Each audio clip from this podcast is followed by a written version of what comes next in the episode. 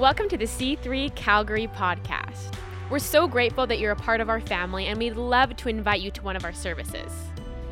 To find locations, times, and more information about our church, visit our website at myc3church.ca or find us on Instagram. Enjoy the message.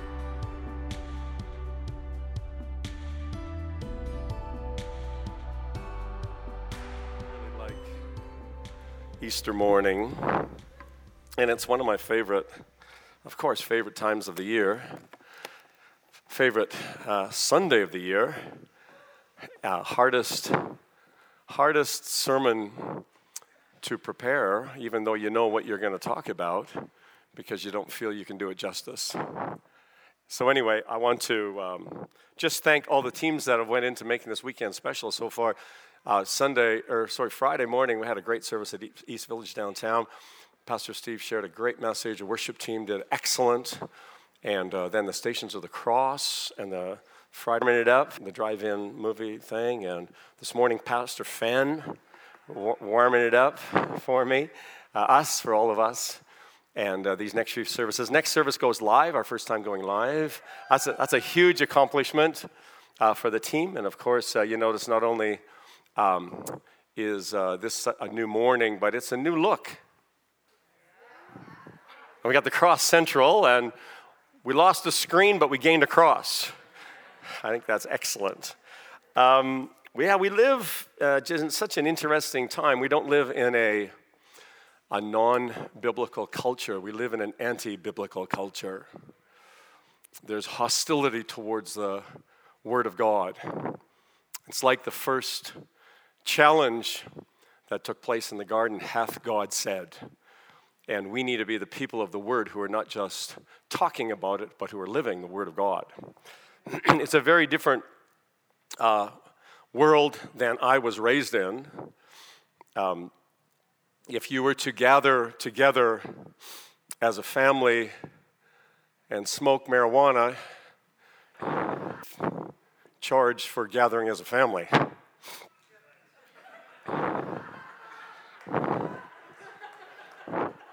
It's just the weirdest time.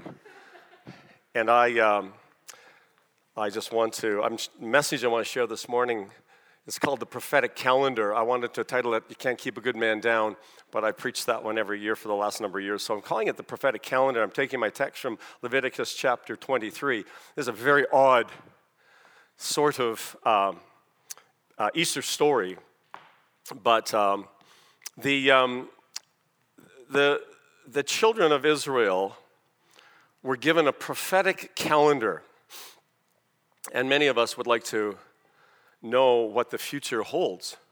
Because if you can predict the future, you can change your behavior. If you can actually predict behavior, you can anticipate the future. Um, when I was growing up, we had a little eight ball, uh, bless mom, and, the, and you'd ask it a question and turn it upside down. I don't know if any of you has ever seen that little. Anybody see that? Jesus. and just kind of a weird thing, you know. Uh, and then you, you turn it upside down and ask it a question, and uh, an answer would float to the top. It was just a interesting thing. Um, I was thinking of all the um, different things about predicting the future. The, of course, the Nazis tried to predict, make a time machine. Uh, same with uh, Doc Brown and uh, Marty McFly, the DeLorean time machine. but this, this fascination with the future is something that, um, that we all have, uh, I think. And God gave the children of Israel a prophetic calendar where they'd be able to anticipate the future. And it laid it out very clearly. And Jesus would remind his disciples over and over and over again here's what's going to happen. And right up until the cross, they didn't quite get it. Um, and we've just been, we've just been reading, or watching The Chosen again, and, and you see all these little the spaces in between the events. And uh, of course, most of us, it's so hard to anticipate what, what, what was that like. And, um, but we do know that the disciples were a little bit dull. I want you to turn to Matthew or Luke chapter 24. um, I read a post this week uh, a blog post How do you prepare for the future when adults act like teenagers? Having isolation measures that are imposed on us actually accentuates or elevates the amount of selfishness uh, that we experience. Selfishness will divide a marriage. Selfishness will divide a church. Selfishness will divide a nation. And we see levels of selfishness that, we have not, that I have not seen before uh, in my lifetime. And, but when we come to Easter, we realize the most unselfish event that ever took place in the history of the world took place at Easter time. One man would give his life for millions of others. It was a, an act of ultimate uh, sacrifice. One perfect life for millions of imperfect lives.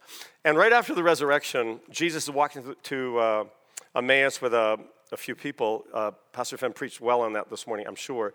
In verse 44, I find um, this quite interesting, though.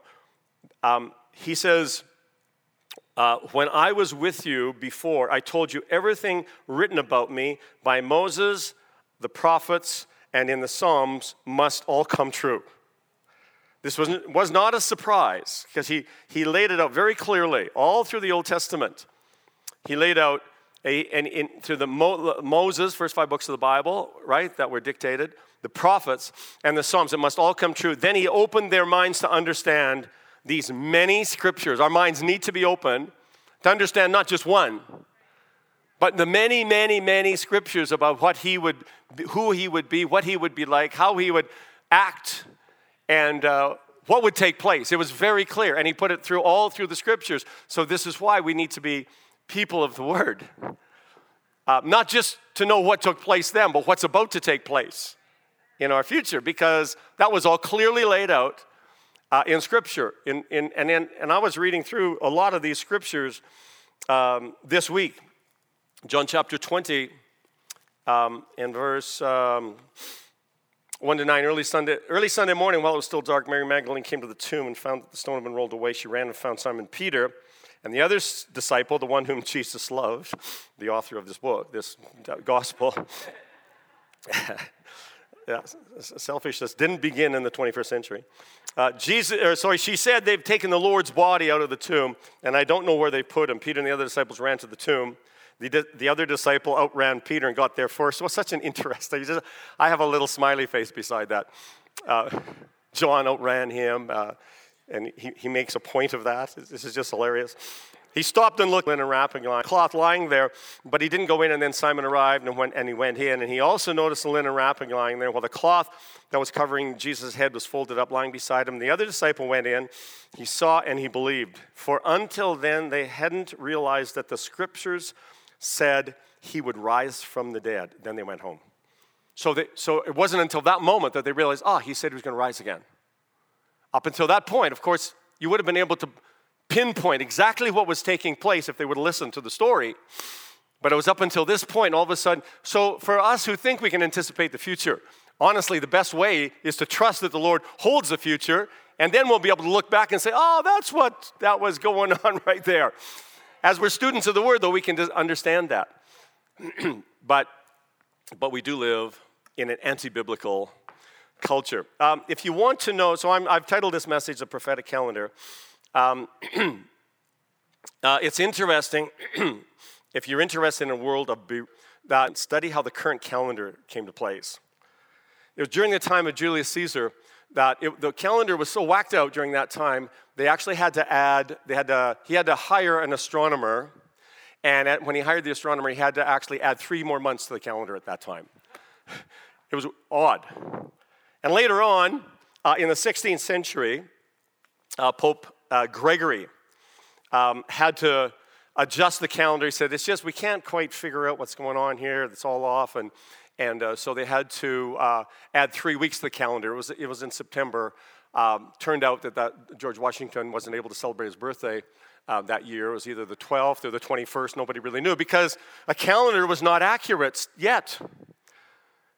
Now, how did people before the Julian calendar, how did they ever figure out what to do. Well, we're told that as long as there's going to be day and night, there's going to be season, sowing and reaping. And Wait, God said there's going to be a calendar if you just watch. And so they were told to live a certain way. And um, they'd live, well, you know, when the sun went down, they'd go to bed naturally until televisions came out and Facebook and everything now they but but you were able to figure out what was going on. If i can i can take a current calendar and i can look forward to july the 1st and i know it's going to be on a thursday. I can look ahead and see on july and say what? I know where christmas is going to be. But i can't look ahead and say what's going to happen on july the 1st or december 25th not really. Because I don't really know what's going to happen between now and then. I don't really know. But the Lord gave them a calendar where they could predict and know what was ahead and they could prepare for it. I want to talk about that prophetic calendar. I'm going to scoot through that and then get into the resurrection. Um, because it's 23, and that's kind of where I'm taking my other text today.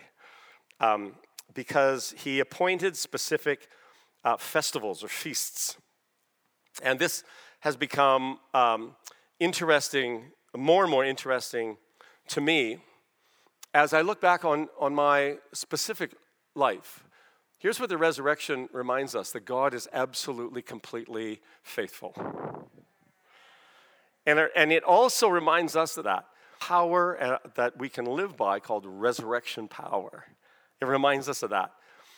So when, you, when, when those of us who shared the Seder meal this year, we went through the, it's like an elongated story, and I think it's one of the best ways to um, help children remember significant events, tell a story.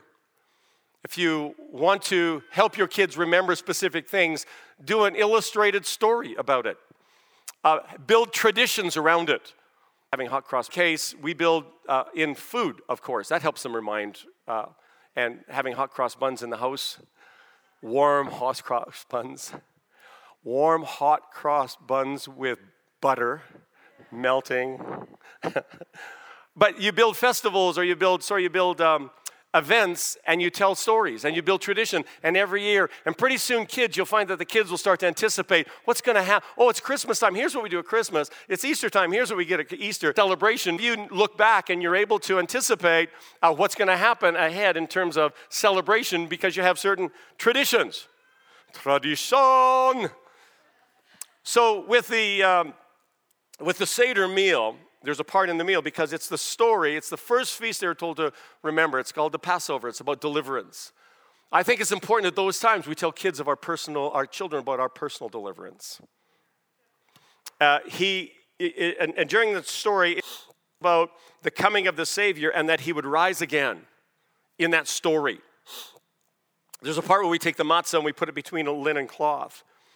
And the Greek word for that um, matzah that's between the linen cloth is called the afikomen. And it means that which comes last or he will come again. We're reminding the kids of the story that Jesus came and he will come again. And this one between this linen cloth and those of us who are on this side of the resurrection know what that meant. We know that story. But we're to tell our stories, we're actually commanded to tell those stories to our children. We're commanded to.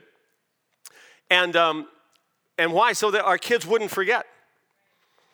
They were, the, the, the children of Israel were told to tell them the story because the kids hadn't seen the miracle. Parents had the seas parting or coming out of Egypt. They had not seen that. So the parents had the responsibility of reminding them of the deliverance that took place and don't be entangled again in those yokes of bondage. It's a picture of coming out of bondage and coming into the place of promise. Um, the, the children of Israel were meant to be a very specific type of people. It wasn't because what they had done, but because they were specifically chosen. And do you know that you and I are chosen? And because we're chosen, we're to live and act and talk a specific way. We're meant to be those who reflect the character of our Father. This is, this is our responsibility. The children of Israel they were to be a celebrating people, they were to be a worshiping people, and they were to be a people. When we look at uh, both Le- Leviticus 23 and Deuteronomy uh, chapter 12, we see this story where he says, I need you to do these, I want you to consider these times of feasting. And uh, I want you to live a certain way and do certain things. Uh, it's so interesting. He says that, um, that, that what we're supposed to do is we're supposed to actually be a trusting people. We're supposed to take a tenth of our income, they call it a tithe, and bring it to a certain place. It's uh, the tithe is spoken about all through these two passages. Uh, and for some who think like 10% of your income is a lot, they actually are told not just that, but in every three years you take another special tithe. And uh, you, you look in verse, um, another 10%, chapter 14 of Deuteronomy, and uh, chapter 20, or verse 22 down, that the Lord set aside a tithe for your, of your crops, a tenth of all the crops you harvest. Bring this tithe to a place that the Lord your God chooses for his name and to be honored and then eat it there in his place. Bring in tithes. And then it says, take that money, and it actually says to, uh, when you arrive, use money to buy anything you want buy an ox, a sheep, some wine, or some beer. I didn't know that was in there. I got a few chuckles, but not many amens. Just think about it. There, there, then feast there in the presence of the Lord. How do you do that? It even says of David, he came and he sat before the Lord. How do you do that? He says, You have a heart that's a worshiping heart. You have a heart that's thankful. You have a heart that's grateful. And when you get together, you actually take something that you have and you give it as a reminder that you're trusting in the Lord's provision and you give one, not only set aside 10%, he says set, set aside a day a week. One day a week. It's holy. Sabbath, Shabbat. And then he says, actually, every seven years, set aside one whole year. Why? Because you're a trusting people. And then every 50 years, which was an economic reset, so that the rich couldn't exploit the poor, every all the debts get paid, all the slaves go back. It was a reset. And every 50 years, I want you to show that you trust me with all of your servants and all of your land. And on that 50th year, it's called the year of Jubilee. Why? Because you're a trusting people. We were to do things that exemplified our trust in who God is for us. What am I getting at? I'm getting at we talk about the cross and we talk about the, the original, the first lockdown. They couldn't keep Jesus in the grave. what, what are we meant to do? We're meant to be reminded through these, these different feasts, and we're reminded on Easter to remember that He is faithful and we can trust Him. now, intuitively, I know that can be a little bit challenging because in our hearts we're not sure, but this was the picture of us.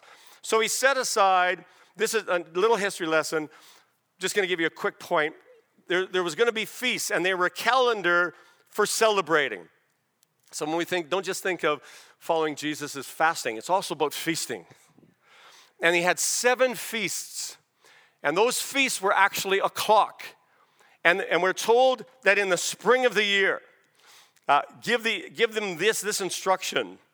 Um, let me get it exactly right here. In this instruction, uh, uh, in honor of the Lord your God, celebrate the Passover at the proper time in early spring. So every spring, when spring came around, he says, I want you to gather and tell the story about how they've been delivered. Because the people he was telling it to had not had that experience firsthand. A testimony is powerful, really powerful. and so it's a picture, it's, it's going to be a picture of what's going to happen for you and I. So he says, do this, do this every spring, honor the Lord, early spring, for that was when the Lord your God brought you out of Egypt by night. Your Passover sacrifice might be from either the flock or the herd, or must be sacrificed to the Lord your God at the place he chooses for his name to be honored eat the bread made without yeast. And then for seven days, eat only bread without yeast. And then the next one, so the Passover, uh, most of you understand, the Passover was the firstborn male, uh, be a male lamb without spot or blemish. And he was to be sacrificed. His blood was to be, bad example, I know maybe, but sacrificed, right, for what? Because it's because of that that he would you would be able, the, the father, the leader in the home, would take that blood now by faith. And I don't know if you ever thought about what the father must be thinking when he's dipping his broom or grass or, and he's going like this. If I were that, I'd be saying, Lord, you better come through. Like, it's my family. The firstborn would be given, and now the firstborn would not be taken. Anybody firstborn? Be a little more thankful. I see that hand. I know. If you're the firstborn, see that hand too. so here's what the father would do he would take the blood. This is what they're told to do. And he said, Don't quit thinking about this. Take the blood, apply it to the lintels and the doorposts. What an act of faith. Seems a little bit odd, doesn't it? But he said, If you'll trust me, I'll preserve the entire family. I'll actually preserve the entire race because you're chosen. We're still to do that today, not literally, but figuratively. Very nervous laugh. I know because we, we have a petting zoo out here. Now I know. But this was what he's so any the, can you see any similarities be taking the blood of a blameless lamb taking that blood and applying it to the doorposts, now we put it to the doorposts of our heart. A lamb was slain from the foundation of the earth. It's a picture of what you and I get to enjoy now our freedom in Christ, where we've been set free. Don't quit ta- talking about the story. My parents never told me the story. Bless them. It's, I hardly can figure it out. It's a bit complicated, but he said, when you tell the story, your kids will remember it. Don't let them forget that we've been delivered as chosen people. And then he says, then this, this blood, now to reject the blood would be to accept judgment or death. That's what it would be. There, there's no such thing as indecision, not in the spiritual economy. To not decide is to decide. We get a, we get a decision in a moment. Are we going to accept what he's done for us or not? To not is still a decision to accept judgment and death. But he would that none should perish. The next uh, uh, feast was to be uh, unleavened bread. For seven days following, everybody ate unleavened bread. It's in Leviticus 23. I usually scoop pretty quick through Leviticus, but this year I went a little bit slower. The Festival of the Unleavened Bread now begins for seven days, eat unleavened bread. And then the next one was called the Feast of the First Fruits. This is a picture of when Christ rises from the dead. So, so you need to be into the feast, into the story. Then, then, then give these instructions to the Israelite when they arrive in the land that I'm going to give you and you harvest the fruit. It's feast of the first fruits. The next was, a, was the, the feast of the harvest or the Pentecost. This was the birth of the church. They, would be able to actually, every year when they're eating, they, they'd be able to take a moment and go, I wonder what's ahead, because it's a picture of what's still to come. Pentecost is going to be a birth, the birthing of the church. And then there was going to be, this was the, the Spirit couldn't come until Jesus died and was raised again.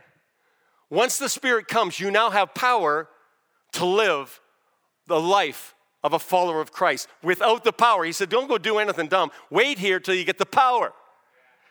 Without the power, you cannot live the Christian life. On your own, that's called religion, it'll kill you. But with his power, we can live a new life. With his power, we can understand and how the resurrection life works. But what comes first is the, the blood. what comes first is the cross. What comes first, you, here's what Easter deals with every form of loss and disappointment, and every particle of death, and every form of depression, and every form of discouragement, and every form of loss is dealt with in the resurrection. But first comes the crucifixion. We have to die to some things before we're risen to some things. The last, the, the next one was called the trumpets. As a gathered people, they were called to do stuff, called together, called to war, called to make announcements. That's actually what it says. Announcements must be anointed. I've never found them such. But then there was a day of atonement for forgiveness that was fulfilled in the cross. Hebrews chapter 9 says, once for all put away by the uh, sin, by the sacrifice. And lastly was the tabernacles, which was about the joy of the Lord, which means we're going to enter in a brand new place of joy and fulfillment when He comes again. For 1,000 years, He will reign in righteousness on this earth. He's, on, he's coming. Are you ready? He's coming the cross and the lamb colossians 1 verse 14 in whom we have redemption through the blood even the forgiveness of sin once and for all. There's a powerful statement right there. I, I ran into lots of uh, theology that says once you sin you've lost your salvation. He can't go back and sew up the veil every time we fail. It was ripped. It's still ripped. You have access because of what He's done, not what you do. But we believe in what He did so we can enjoy the benefits of what He did. This is good news. All I need to do is believe. Uh, Jesus in chapter 10, and it's my last two points. John chapter 10, he said, The thief's purpose is to steal and kill and destroy, but I have come that you could have Zoe, a quality of life. I've come that you could have life. This is my purpose. He said, He was both the lamb and the shepherd. Simeon came to the Passover and he was planning on sacrificing a lamb for the Passover. He ended up meeting the lamb and carrying his cross. Jesus says this My purpose is to give my life in all of its fullness. I am the good shepherd. I know my sheep. They know me, just my Father knows me. And he says, I lay down my life for the sheep. I have other sheep, um, not of this uh, sheepfold. I must bring them, and they will listen to my voice. The Father loves me because I lay down my life that I may take it back up again. Nobody can take my life from me. The Romans didn't take his life. I lay down my life voluntarily, for I have the right to lay it down. No one can take my life from me for I have the right to lay it down. In Psalm 22 and verse 16, uh, 10 centuries before this happened, it begins off by saying, My God, my God, why have you forsaken me? 10 centuries before it happened. What were the words of Jesus on the cross? Haven't you read about me in the Psalms? You read Psalm 22, it says, Not one, one not one of his bones was broken. He, he says, They have pierced me. This, understand, this is uh, 800 years before Rome even came to power and even instituted or had the idea of crucifixion. He was already anticipating what was going to take place. um, they have they would that they would pierce his hands. John, John said, "The Lamb of God that takes away the sin of the world." And at exactly the time when the evening sacrifice was going to be given, at exactly that time at three o'clock, the Lamb of God breathed his last as they were sacrificing the spotless lamb. Can you see a picture? At exactly at the evening sacrifice, it was three o'clock in the afternoon. That's when he said, where he gave up his spirit. Um, more than a sacrificial death, because sometimes we think we're saved because of the life of Christ. We're not. We're saved because of his substitutionary death. Yeah, let's learn to live like him and walk like him, but we're saved because of what he did for us. It's not his example, it's his substitutionary death for you and I. Easter. He says, I've written of these things long ago. My author- with my authority, now go take this message for the forgiveness of sin. Um, the finished work of Christ. And here's my last point, but just before the band comes, give me a minute. Uh, Religion is, is always crouching at the door of a follower of Christ. Fear and obligation. I don't know how many times I had to kick that sucker out of my life. I think I need to do a little bit more, try a little bit harder. That's always crouching at our door. Religion. it's not that life is tough. I know what Scott Peck said, life's tough, deal with it. The question is, or the point is, that we have that he overcame life so we could overcome. the quality of life that God possesses, the Zoe life, you and I get to enjoy. It's not be a good little boy so bad things don't happen. It's that John, uh, Galatians 3.13, he absorbed every curse. Not just sin, but the consequence of every sin. He absorbed all of that in his body. I listened to part of a podcast this week where it says, Why did Jesus die first? Because of the weight of sin. Didn't have to break his legs. He broke the other two legs. Didn't have to break his legs because of the weight of sin on him, so that you could not, would not have to carry the weight of sin and guilt and shame in your life. Ephesians 1, verse 19, I pray you begin to understand the incredible greatness of the power of his power for you who believe. And then listen to this from Zechariah. What a profound perspective. And it's also in John chapter 19. It says, They will look on him who they pierced. Wasn't those Romans? We will look, when we set our gaze on Christ, you, you need to also include in that that he's the one that we pierced. When I receive communion, I usually say this on the night that I betrayed Christ. It's a substitutionary death. Easter lets us sigh from all of the shortcomings and all of the failures and breathe in new life. He's faithful to forgive and to restore. And he said this it is finished. Tetelestai. Tetelestai was a phrase that was used by a servant when he finished a job. It's kind of like saying, took out the garbage, mom, to tetelestai. Job's done. His job's done. Now it's our choice.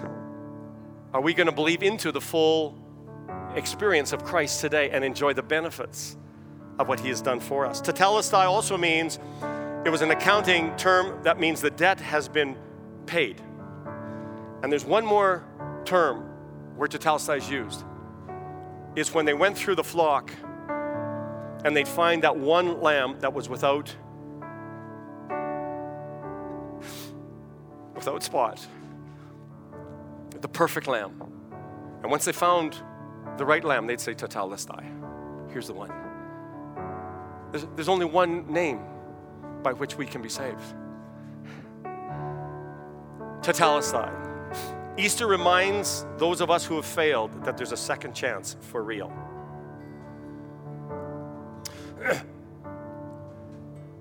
the promise of new light. Easter deals with the darkest of emotions and the most dangerous fears.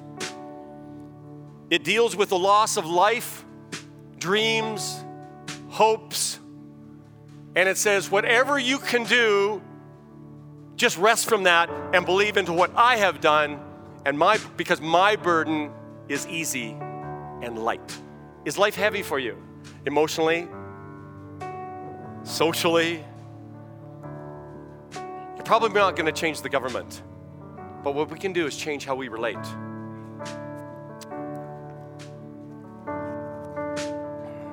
If he can't forgive my sin before I commit it, then I can't be saved because I hadn't committed any sin when he gave his life.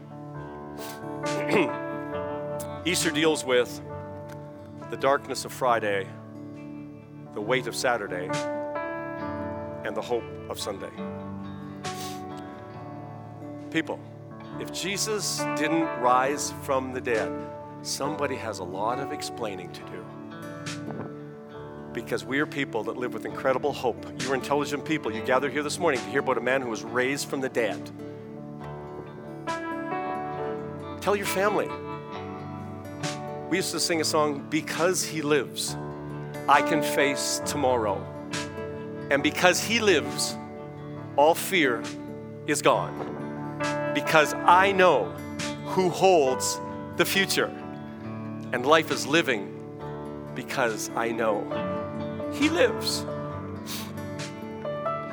I am co crucified, co buried, and co resurrected with Christ. Easter deals with the death, burial, and resurrection life. It deals with every form of chaos, every form of crisis, every form of confusion that you'll ever face in your life. Not just this past week's disappointment, but every disappointment and every discouragement that you'll ever face if you accept the hope, the offer of hope. Easter deals with darkness because he offered light.